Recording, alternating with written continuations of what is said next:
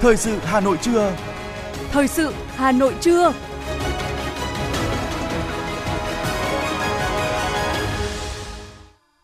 Quang Minh và Thúy Hằng xin kính chào quý vị và các bạn. Bây giờ là chương trình thời sự của Đài Phát thanh Truyền hình Hà Nội. Chương trình trưa nay thứ bảy, ngày 25 tháng 2 có những nội dung chính sau đây.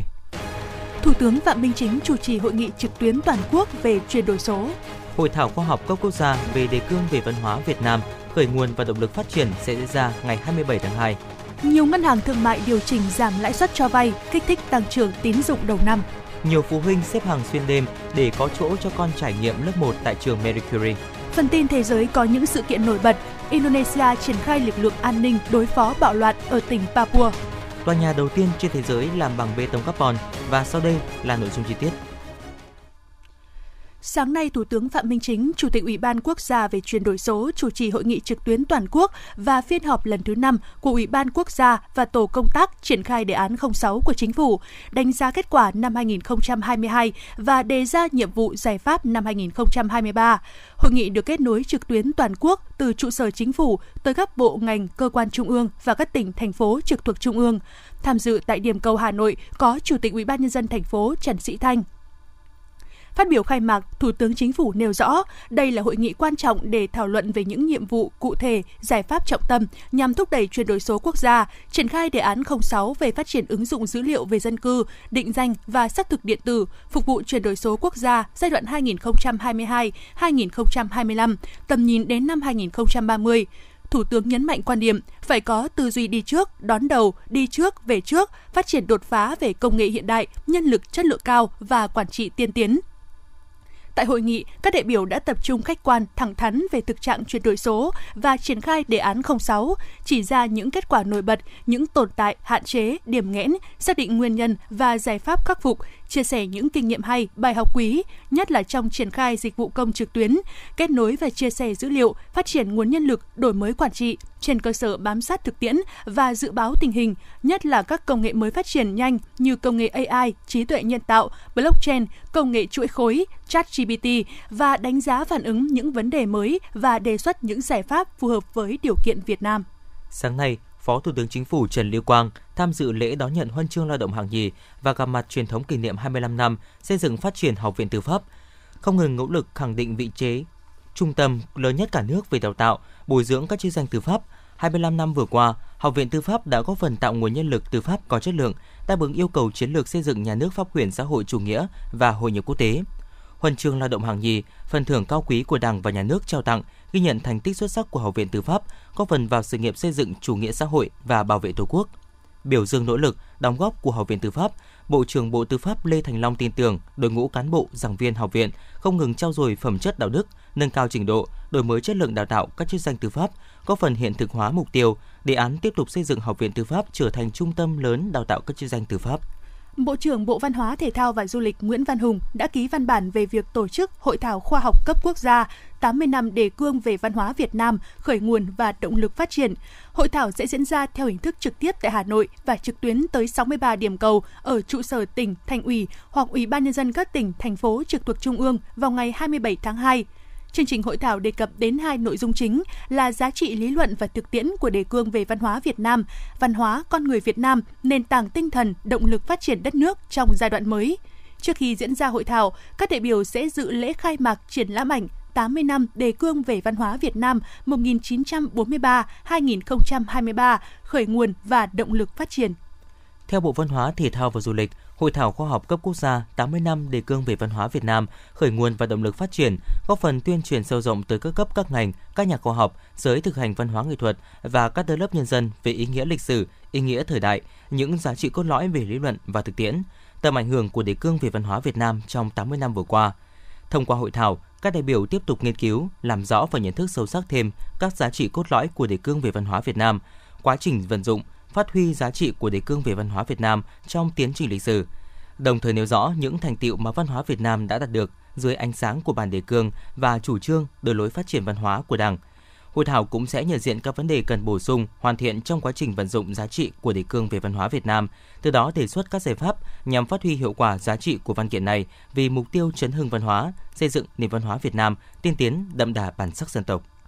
Lễ khai mạc tuần phim miễn phí kỷ niệm 80 năm đề cương về văn hóa Việt Nam sẽ diễn ra vào 19 giờ tối nay 25 tháng 2 tại Trung tâm Chiếu phim Quốc gia Hà Nội. Tuần phim giới thiệu những bộ phim có đề tài, chủ đề về văn hóa, về Chủ tịch Hồ Chí Minh, về đất nước, con người Việt Nam, phát hành và phổ biến những bộ phim đặt hàng từ nguồn ngân sách nhà nước phục vụ nhiệm vụ chính trị. Sau lễ khai mạc, bộ phim Bình Minh Đỏ được chiếu mở màn cho sự kiện này. Giấy mời sẽ phát hành từ 16 giờ đến 20 giờ hàng ngày tại quầy thông tin Trung tâm Chiếu phim Quốc gia cho đến hết ngày 3 tháng 3.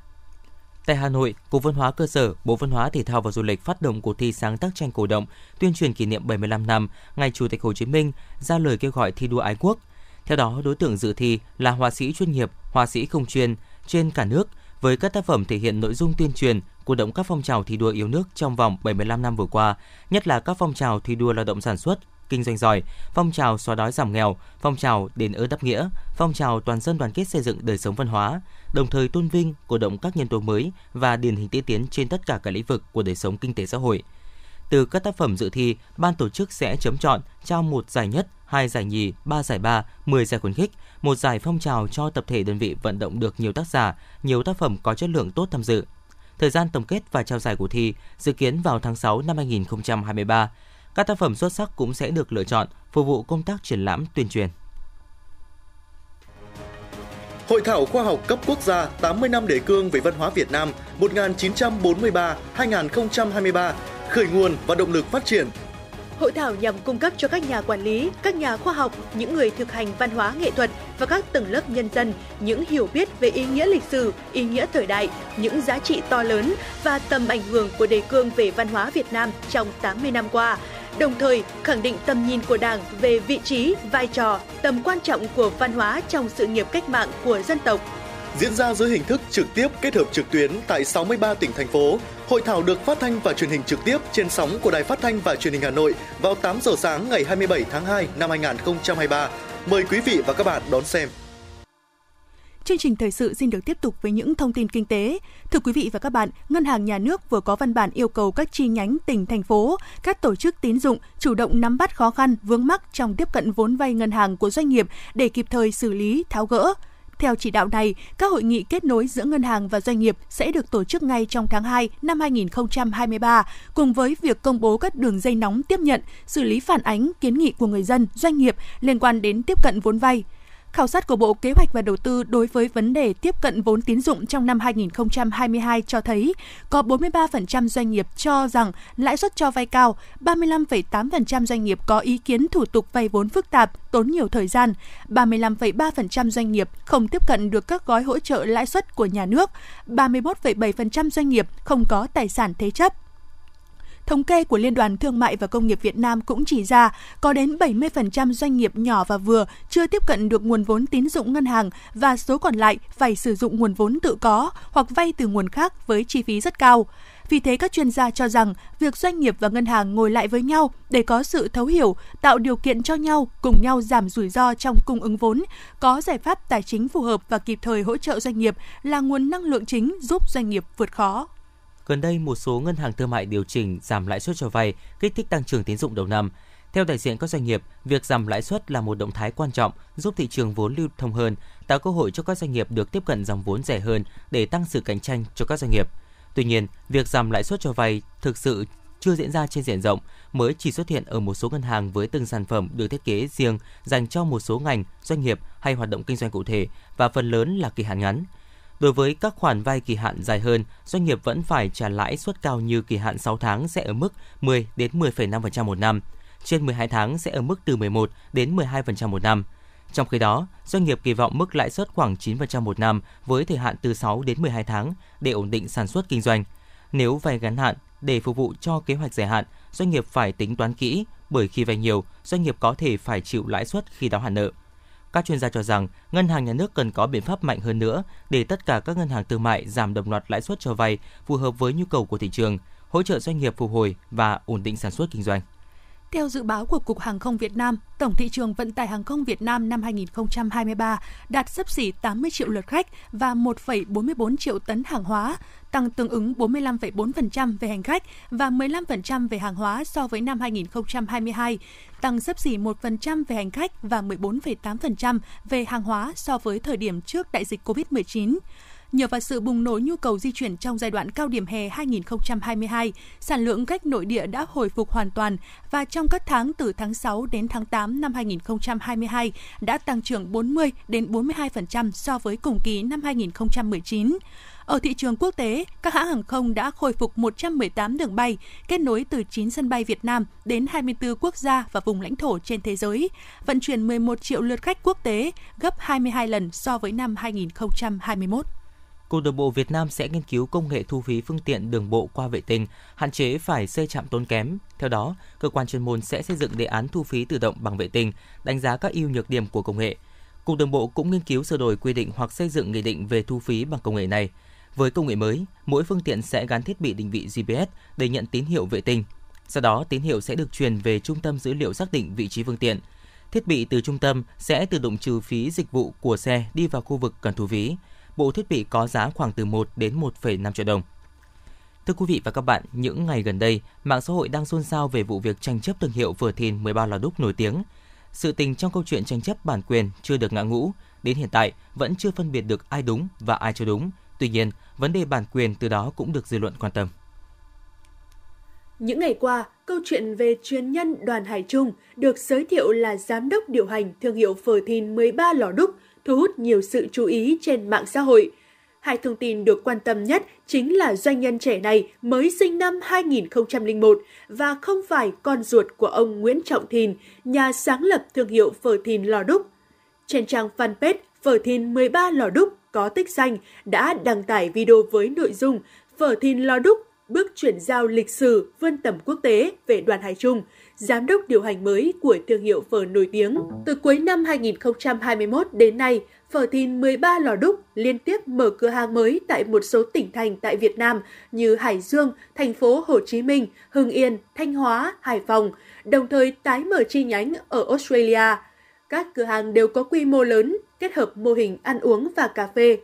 Có thể thấy, ông Đoàn Hải Trung đang xây dựng hệ thống cửa hàng phở thìn 13 lò đúc theo mô hình nhượng quyền – Câu chuyện về chuyên nhân 22 tuổi của một thương hiệu nổi tiếng chưa hết hot thì một tài khoản Facebook có tên Nguyễn Trọng Thìn trùng tên với người sáng lập phở thìn đã lên tiếng tố những thông tin mà fanpage và Hải Trung chia sẻ là bịa đặt, ăn cắp thương hiệu của mình. Để biết liệu một nhãn hiệu có được coi là bị đánh cắp hay xâm phạm hay không, chúng ta cần phải xem xét rút cuộc đâu mới là doanh nghiệp sở hữu nhãn hiệu đó. Tra cứu thông tin tại website của Cục Sở hữu trí tuệ Việt Nam, ông Nguyễn Trọng Thìn hay ông Đoàn Hải Trung và hai công ty trách nhiệm hữu hạn Phở Thìn Hà Nội, công ty hợp danh bảo tồn và phát triển thương hiệu Phở Thìn 13 Lò Đúc Hà Nội đều chưa đăng ký thành công nhãn hiệu Phở Thìn 13 Lò Đúc. Ông Nguyễn Trọng Thìn từng nộp đơn đăng ký bảo hộ cho nhãn hiệu Phở Thìn vào năm 2009 nhưng đã bị từ chối. Đến năm 2020, Phở Thìn 13 lò đúc tiếp tục nộp đơn đăng ký bảo hộ nhãn hiệu với bộ nhận diện mới, bao gồm chữ số, hình ảnh nhưng vẫn trong tình trạng đang giải quyết. Ngoài ra, ông Đoàn Hải Trung cũng từng đăng ký bảo hộ nhãn hiệu phở thìn và phở Vien thìn 13 lò đúc nhưng vẫn chưa được Cục Sở hữu trí tuệ cấp văn bằng bảo hộ. Như vậy, cả ông Nguyễn Trọng Thìn và Đoàn Hải Trung đều chưa nhận được quyền bảo hộ nhãn hiệu phở thìn 13 lò đúc. Thay vào đó, nhãn hiệu phở thìn đã được Cục Sở hữu trí tuệ chấp nhận cấp văn bằng bảo hộ cho một quán phở trên phố đình tiền Hoàng từ năm 2005 và cấp lại vào năm 2017, hay được người dân quen gọi với cái tên là phở thìn bờ hồ để phân biệt với phở thìn lò đúc. Câu chuyện về phở thìn là một minh chứng tiêu biểu về những rào cản tư duy khi mở rộng thương hiệu của sản phẩm ẩm thực Việt Nam – Chúng ta luôn tự hào có nền ẩm thực phong phú, sản phẩm ẩm thực ngon, tự hào tốt món ăn ở tầm quốc tế, nhưng thương hiệu ẩm thực mạnh dựa trên nền tảng món Việt Nam hầu như chưa có. Điều đó cho thấy về sản phẩm ẩm thực chúng ta có thừa, nhưng kiến thức về thương hiệu, về kinh doanh ẩm thực thì đang thiếu rất nhiều. Chia sẻ về vấn đề này, chuyên gia kinh tế Nguyễn Minh Phong cho biết. Nhiều doanh nghiệp đã coi trọng việc bảo vệ thương hiệu. Tuy nhiên về cơ bản thì các hoạt động này nó chưa thật bài bản và nó chưa được hiệu quả. Bằng chứng cho thấy là có rất nhiều các thương hiệu là đăng ký không đủ ở những nơi cần đăng ký khiến cho là họ chỉ giữ được bản quyền thương hiệu ở một số địa phương, ở một số quốc gia, còn những nơi khác là họ bị buông và do đó là bị mất thương hiệu. Thứ hai là cái vấn đề về tranh chấp thương hiệu cũng gây gọi là thiệt hại cho doanh nghiệp Việt ở chỗ là cái quá trình chứng minh kiện cáo để bảo vệ thương hiệu nó cũng chưa thật sự là hiệu quả do đó là vừa tốn kém trong vấn đề kiện cáo vừa không bảo vệ thương hiệu của mình cho nên rõ ràng là các doanh nghiệp Việt phải có thêm những kiến thức thêm những cái hỗ trợ cũng như là thêm cái cái cái, cái nhận thức trong cái quá trình xây dựng bảo vệ thương hiệu của mình theo luật sư Nguyễn Thanh Hà, công ty luật SB Law cho biết, pháp luật Việt Nam không sử dụng thuật ngữ nhượng quyền thương hiệu như cách gọi phổ biến của truyền thông. Thay vào đó, pháp luật chỉ quy định về nhượng quyền thương mại và định nghĩa về thuật ngữ này tại Điều 284 Luật Thương mại năm 2005. Trong nhượng quyền thương mại, thông thường các bên sẽ thỏa thuận kèm theo việc chuyển giao nhãn hiệu hoặc chuyển quyền sử dụng nhãn hiệu. Việc chuyển giao hay chuyển quyền sử dụng nhãn hiệu sẽ thuộc phạm vi điều chỉnh của pháp luật sở hữu trí tuệ. Quyền sở hữu trí tuệ đối với nhãn hiệu được xác lập trên cơ sở quyết định cấp văn bằng bảo hộ của cơ quan nhà nước có thẩm quyền, tức phải trải qua việc đăng ký và được cấp văn bằng bảo hộ. Vì vậy, nếu nhãn hiệu chưa được cấp văn bằng bảo hộ, thì quyền sở hữu trí tuệ đối với nhãn hiệu đó chưa phát sinh. Trong hoạt động nhượng quyền, bên nhượng quyền không thể chuyển giao hay cấp quyền sử dụng nhãn hiệu nếu chưa được cấp văn bằng bảo hộ. Về nguyên tắc, anh không thể trao cho người khác điều mà anh không có. Ờ, trước khi chúng ta đưa một cái nhãn hiệu, ờ, một thương hiệu vào thị trường, ờ, trước khi chúng ta PR marketing thì uh, chúng ta phải tiến hành là uh, tra cứu cũng như là xác lập cái quyền sở hữu trí tuệ đối với lại cái nhãn hiệu thương hiệu đó xem có xâm phạm um, hoặc là trùng lặp với lại các cái doanh nghiệp khác hay không. Nếu mà trùng lặp mà hoặc là tương tự gây nhầm lẫn với nhãn hiệu của đơn vị khác uh, thì chúng ta sẽ uh, chọn một cái thương hiệu khác và khi mà chúng ta đảm bảo là cái nhãn hiệu đấy có thể được đăng ký và được cấp văn bằng bảo hộ thì chúng ta mới tiến hành là truyền thông PR marketing cho sản phẩm đó. À, cái thứ hai là còn tồn tại một số các cái uh, trường hợp là uh, của lịch sử để lại Đấy, thì uh, có cái sự tranh chấp thì nếu mà các bên có tranh chấp thì chúng ta nên có tiến hành một cách uh, hòa giải uh, hoặc là đàm phán với nhau để tìm ra một cái giải pháp tốt nhất. Uh, và thứ ba nữa là khi mà chúng ta tiến hành các cái hoạt động uh, mở rộng thị trường thông qua hoạt động franchise thì rõ ràng là những cái đơn vị mua franchise uh, của những cái uh, chủ sở hữu thương hiệu cũng cần chú ý đến các vấn đề pháp lý như là uh, cái quyền sở hữu đối với cái nhãn hiệu đó có hay không. Thứ hai đó là cái công thức rồi cách chế biến đấy có được chuyển giao hay không và cái phạm vi hoạt động uh, của những cái thương hiệu đó ở lãnh thổ Việt Nam như thế nào. Ờ, thứ tư đó là cái hợp đồng nó có ờ, chặt chẽ hay không và có cơ chế đảm bảo ờ, cái quyền lợi của bên mua và bên bán trong cái hoạt động franchise hay không. Hiện nay, đa số những người làm kinh doanh thường hay tập trung vào các tài sản vật chất như nhà xưởng, máy móc, trong khi đó lãng quên mất những tài sản phi vật chất như thương hiệu. Nhận thức đúng sẽ giúp cho người kinh doanh cẩn trọng hơn về việc gia tăng và sở hữu đúng những tài sản thương hiệu của mình.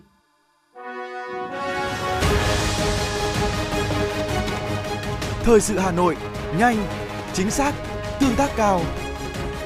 Thời sự Hà Nội, nhanh, chính xác, tương tác cao.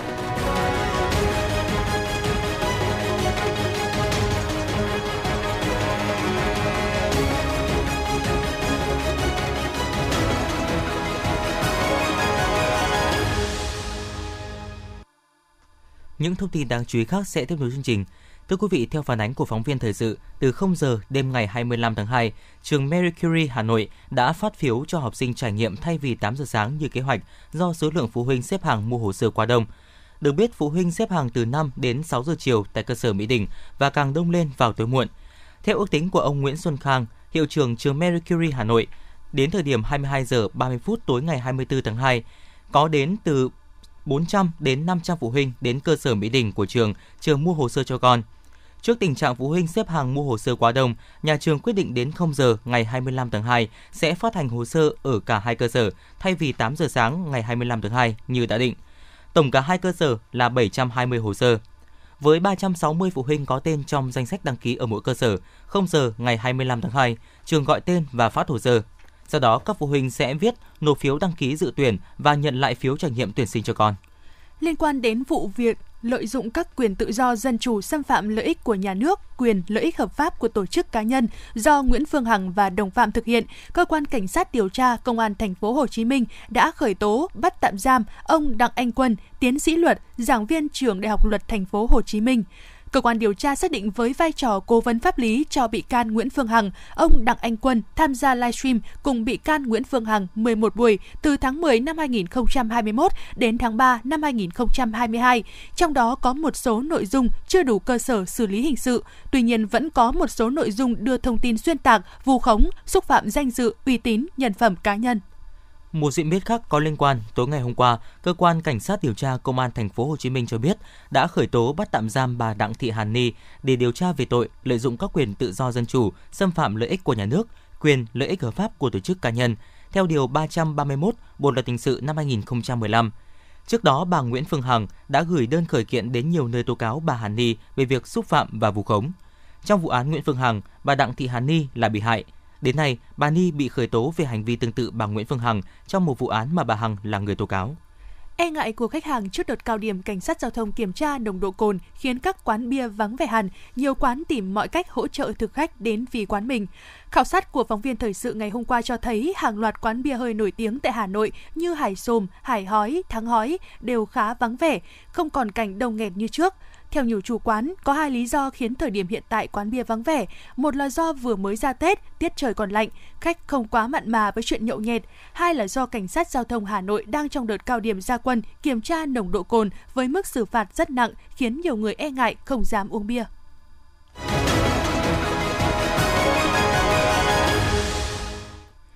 Thưa quý vị và các bạn, chiều ngày hôm qua, Bệnh viện Hữu nghị Việt Đức công bố ca ghép đa tạng tim thận đầu tiên thành công tại Việt Nam. Nam bệnh nhân này ở Tây Nguyên nhận tặng từ người cho chết não ở Hà Nội là một cô gái. Ca ghép này đã tiếp tục đánh dấu bước trưởng thành của ngành ghép tạng nước ta. Ghi nhận của phóng viên Hòa Mai.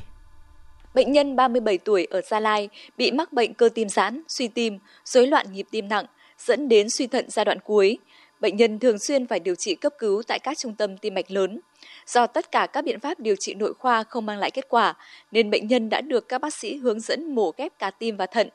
Giữa năm 2022, bệnh nhân được giới thiệu đến Bệnh viện Hữu nghị Việt Đức. Sau khi đánh giá kỹ, Hội đồng chuyên môn của bệnh viện đã thống nhất chỉ định thực hiện ghép đồng thời cả tim và thận cho bệnh nhân với nguồn tạng hiến từ người cho chết não. Trong suốt 6 tháng chờ đợi, không có trường hợp hiến tạng chết não nào thực sự phù hợp và bệnh nhân vẫn liên tục đến các bệnh viện để chữa suy tim và chạy thận. Vào tối ngày 9 tháng 2, một thanh niên chấn thương sọ não nặng được đưa đến một bệnh viện ở Hà Nội – khi bệnh nhân này được chẩn đoán chết não, gia đình đã đồng ý hiến đa tạng để cứu các bệnh nhân nặng khác. May mắn, các chỉ số sinh học của thanh niên này đều phù hợp cao với bệnh nhân. Theo Phó Giáo sư Tiến sĩ Nguyễn Hữu Ước, Giám đốc Trung tâm Tim mạch và Lồng ngực Bệnh viện Hữu nghị Việt Đức, mặc dù ghép tim và ghép thận là các kỹ thuật rất thường quy tại bệnh viện, song ghép cả hai tạng vẫn luôn là một thách thức lớn, đòi hỏi đội ngũ thầy thuốc phải có sự chuẩn bị rất kỹ phải tính toán hết tất cả các khả năng có thể xảy ra trong mổ và sau mổ của nhiều loại tạng ghép đó. Và để phân chia các giai đoạn phối hợp với nhau cho tốt thì cái đấy là cái xây dựng cái quy trình cho nó nó đúng làm sao nó chuẩn vì tạng nào cũng cần phải bảo quản cả. Ví dụ như tim thì càng ghép sớm càng tốt. Nhưng cái thận mà để muộn quá 8 tiếng không ghép thì nó cũng nguy cơ nó hỏng mất. Thế thành ra cũng phải tính toán làm sao đó chứ không thể để mãi được. Thứ hai là phải tính các cái bài toán gọi là bài toán dự trù. Ví dụ như bệnh nhân này, chúng tôi thận chúng tôi chủ động để ghép cho bệnh nhân này. Tuy nhiên đã có một bệnh nhân thứ hai đã chờ sẵn rồi ở ở nhà để khi nào trục trặc mà không thể ghép cái thận cho bệnh nhân này sẽ tận dụng tối đa cái thận đó để ghép cho bệnh nhân khác để không bỏ phí nguồn tạng hiến. Giáo sư tiến sĩ Trần Bình Giang, giám đốc bệnh viện Hữu nghị Việt Đức cho biết, ca ghép đa tạng này đã kéo dài 10 giờ đồng hồ, từ 9 giờ sáng đến 19 giờ tối. Tất cả diễn biến trong quá trình mổ hoàn toàn phù hợp với quy trình đã được chuẩn bị kỹ từ trước mổ. Diễn biến sau mổ của bệnh nhân tuy khá nặng, cả về chức năng tim và ghép thận, Tuy nhiên, diễn biến này đều nằm trong dự kiến và sự chuẩn bị của các y bác sĩ.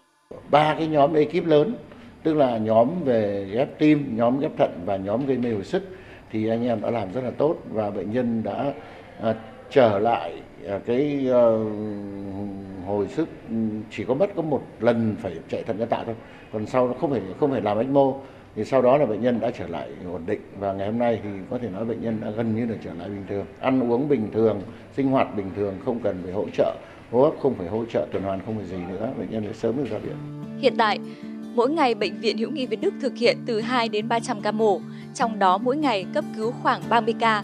Cả năm bệnh viện mổ gần 8.000 ca. Ca ghép này là ca ghép đồng thời tim thận thành công đầu tiên ở Việt Nam. Trước đó đã có 3 ca được ghép đa tạng thành công ở các trung tâm khác, nhưng là ghép gan thận, tụy thận.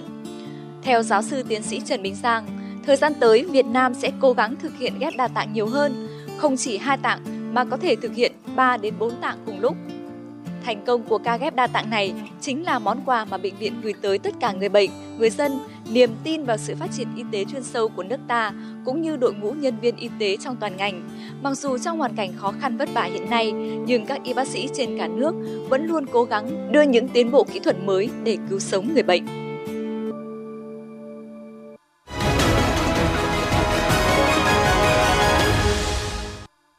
Vị và các bạn đang nghe chương trình thời sự của Đài Phát thanh Truyền hình Hà Nội. Phần tin thế giới sẽ tiếp nối chương trình. Giới chức Indonesia cho biết lực lượng an ninh nước này đã được triển khai tới thị trấn Wamena thuộc tỉnh miền đông Papua sau khi xảy ra một vụ bạo loạn khiến 10 người thiệt mạng. Vụ bạo loạn xảy ra ngày 23 tháng 2 khi nhiều người dân ở Wamena đụng độ với cảnh sát do cho rằng họ đang giữ những kẻ bắt cóc một bé gái.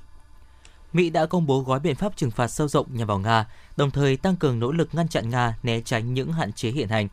Nhà Trắng cho biết gói trừng phạt mới nhằm vào các ngân hàng, khai thác mỏ, công nghiệp quốc phòng nhằm vào hơn 200 cá nhân và tổ chức, bao gồm cả Nga và nước thứ ba đang ủng hộ Nga.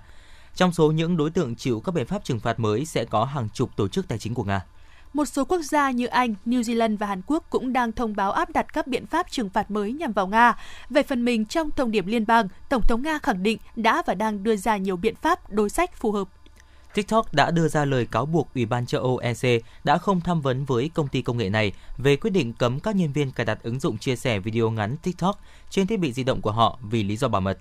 Bộ Thông tin và Truyền thông Indonesia đang tiến hành giám sát dịch vụ chat GPT do công ty OpenAI có trụ sở tại Mỹ phát triển. Đại diện cơ quan này cho biết sẽ xem xét liệu chat GPT có thâm nhập thị trường Indonesia hay không để đưa ra các quy định phù hợp. Các lực lượng kiểm lâm, cứu hỏa và quân đội Cuba tiếp tục chiến đấu với giặc lửa tại khu vực miền núi Pinea Meria thuộc tỉnh miền đông Hologuin trong ngày 24 tháng 2, trong bối cảnh đám cháy đã bao trùm diện tích 1.029 hecta rừng thông, phi lao và đồng cỏ. Tổ chức Y tế Thế giới WHO đang làm việc với cơ quan chức năng Campuchia để có những giải pháp ứng phó kịp thời sau khi nước này xác nhận hai trường hợp nhiễm virus cúm gia cầm H5N1 ở người trong cùng một gia đình. Đài truyền hình CCTV cho biết, cơ quan chức năng và các công nhân đang cố gắng tìm kiếm 47 người mất tích sau vụ sập hầm mỏ Lộ Thiên ở miền Bắc Trung Quốc. Những người tham gia tìm kiếm đã phải thay đổi phương pháp đào bới để tránh gây thêm lở đất. Ít nhất 7 người đã thiệt mạng và 9 người bị thương trong một vụ sập tòa nhà tại bang Uttar Pradesh, miền Bắc Ấn Độ. Cảnh sát cho biết vụ việc xảy ra tại khu Daurala, cách thủ đô New Delhi gần 120 km. Vụ nổ xảy ra bên trong kho lạnh do dò dỉ khí ammoniac khiến tòa nhà bị sập. Một số người bị mắc kẹt trong đống đổ nát. Tòa nhà vừa được công ty kiến trúc Hans và Đại học Kỹ thuật Dresden của Đức hoàn thành là tòa nhà đầu tiên trên thế giới được làm bằng bê tông carbon, một dạng bê tông được gia cố bằng sợi carbon thay thép.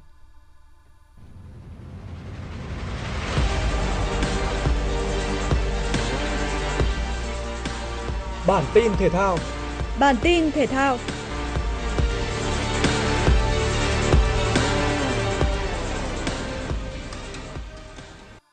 Hai trận bán kết giải bóng đá nữ Cúp Quốc gia 2023 đã diễn ra đầy kịch tính và cặp đấu cuối cùng đã được xác định.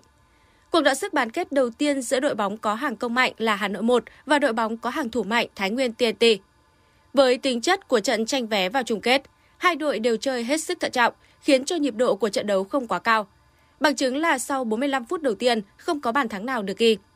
Bước sang hiệp 2, dù thi đấu có phần tích cực hơn, song Hà Nội 1 vẫn không thể ghi bàn vào lưới của Thái Nguyên TNT và khiến cho hai đội phải bước vào loạt luân lưu 11 m đầy may rủi. Trên chấm luân lưu, Hà Nội 1 là những người thực hiện tốt hơn 5 lượt sút, qua đó giành quyền vào chơi ở trận đấu tranh cúp. Trận bán kết còn lại là cuộc chạm trán giữa Than khoáng sản Việt Nam và Phong Phú Hà Nam. Với sức trẻ và kỹ thuật của dàn cầu thủ chất lượng, Than khoáng sản Việt Nam là đội bóng thi đấu lấn lướt hơn. Tuy nhiên, trong suốt hiệp 1, Than khoáng sản Việt Nam đã không tận dụng tốt những cơ hội của mình và đành bước vào giờ nghỉ khi chưa có bàn thắng dẫn trước. Bước sang hiệp 2, Than khoáng sản Việt Nam tiếp tục chơi lấn lướt, nhưng cũng phải nhờ tới sai lầm của thủ thành Phong Phú Hà Nam ở phút thứ 55 cơ hội mới được cụ thể hóa thành bàn thắng. Sau bàn thua, Phong Phú Hà Nam chơi đầy nỗ lực nhưng không có được bàn thắng và đành chấp nhận thất bại chung cuộc 0-1. Như vậy, hai cái tên góp mặt trong trận chung kết giải bóng đá nữ Cúp Quốc gia 2023 đã được xác định là Hà Nội 1 và Than khoáng sản Việt Nam. Đài khí tượng thủy văn khu vực đồng bằng Bắc Bộ cho biết không khí lạnh đã ảnh hưởng đến Hà Nội. Hôm nay Hà Nội không mưa, thời tiết rét, nhiệt độ thấp nhất tại khu vực phía Tây và phía Bắc thành phố từ 14 đến 16 độ, khu vực trung tâm và phía Nam từ 15 đến 17 độ C. Từ đêm ngày 25 đến ngày 26 tháng 2, nhiệt độ tại khu vực Bắc Bộ tiếp tục giảm thêm khoảng 1 độ C. Quý vị và các bạn vừa nghe chương trình thời sự của Đài Phát thanh Truyền hình Hà Nội. Chỉ đạo nội dung Nguyễn Kim Khiêm, chỉ đạo sản xuất Nguyễn Tiến Dũng, tổ chức sản xuất Vương Truyền, chương trình do biên tập viên Thủy Trì, phát thanh viên Quang Minh Thúy Hằng cùng kỹ thuật viên Quang Ngọc thực hiện. Thân mến chào tạm biệt.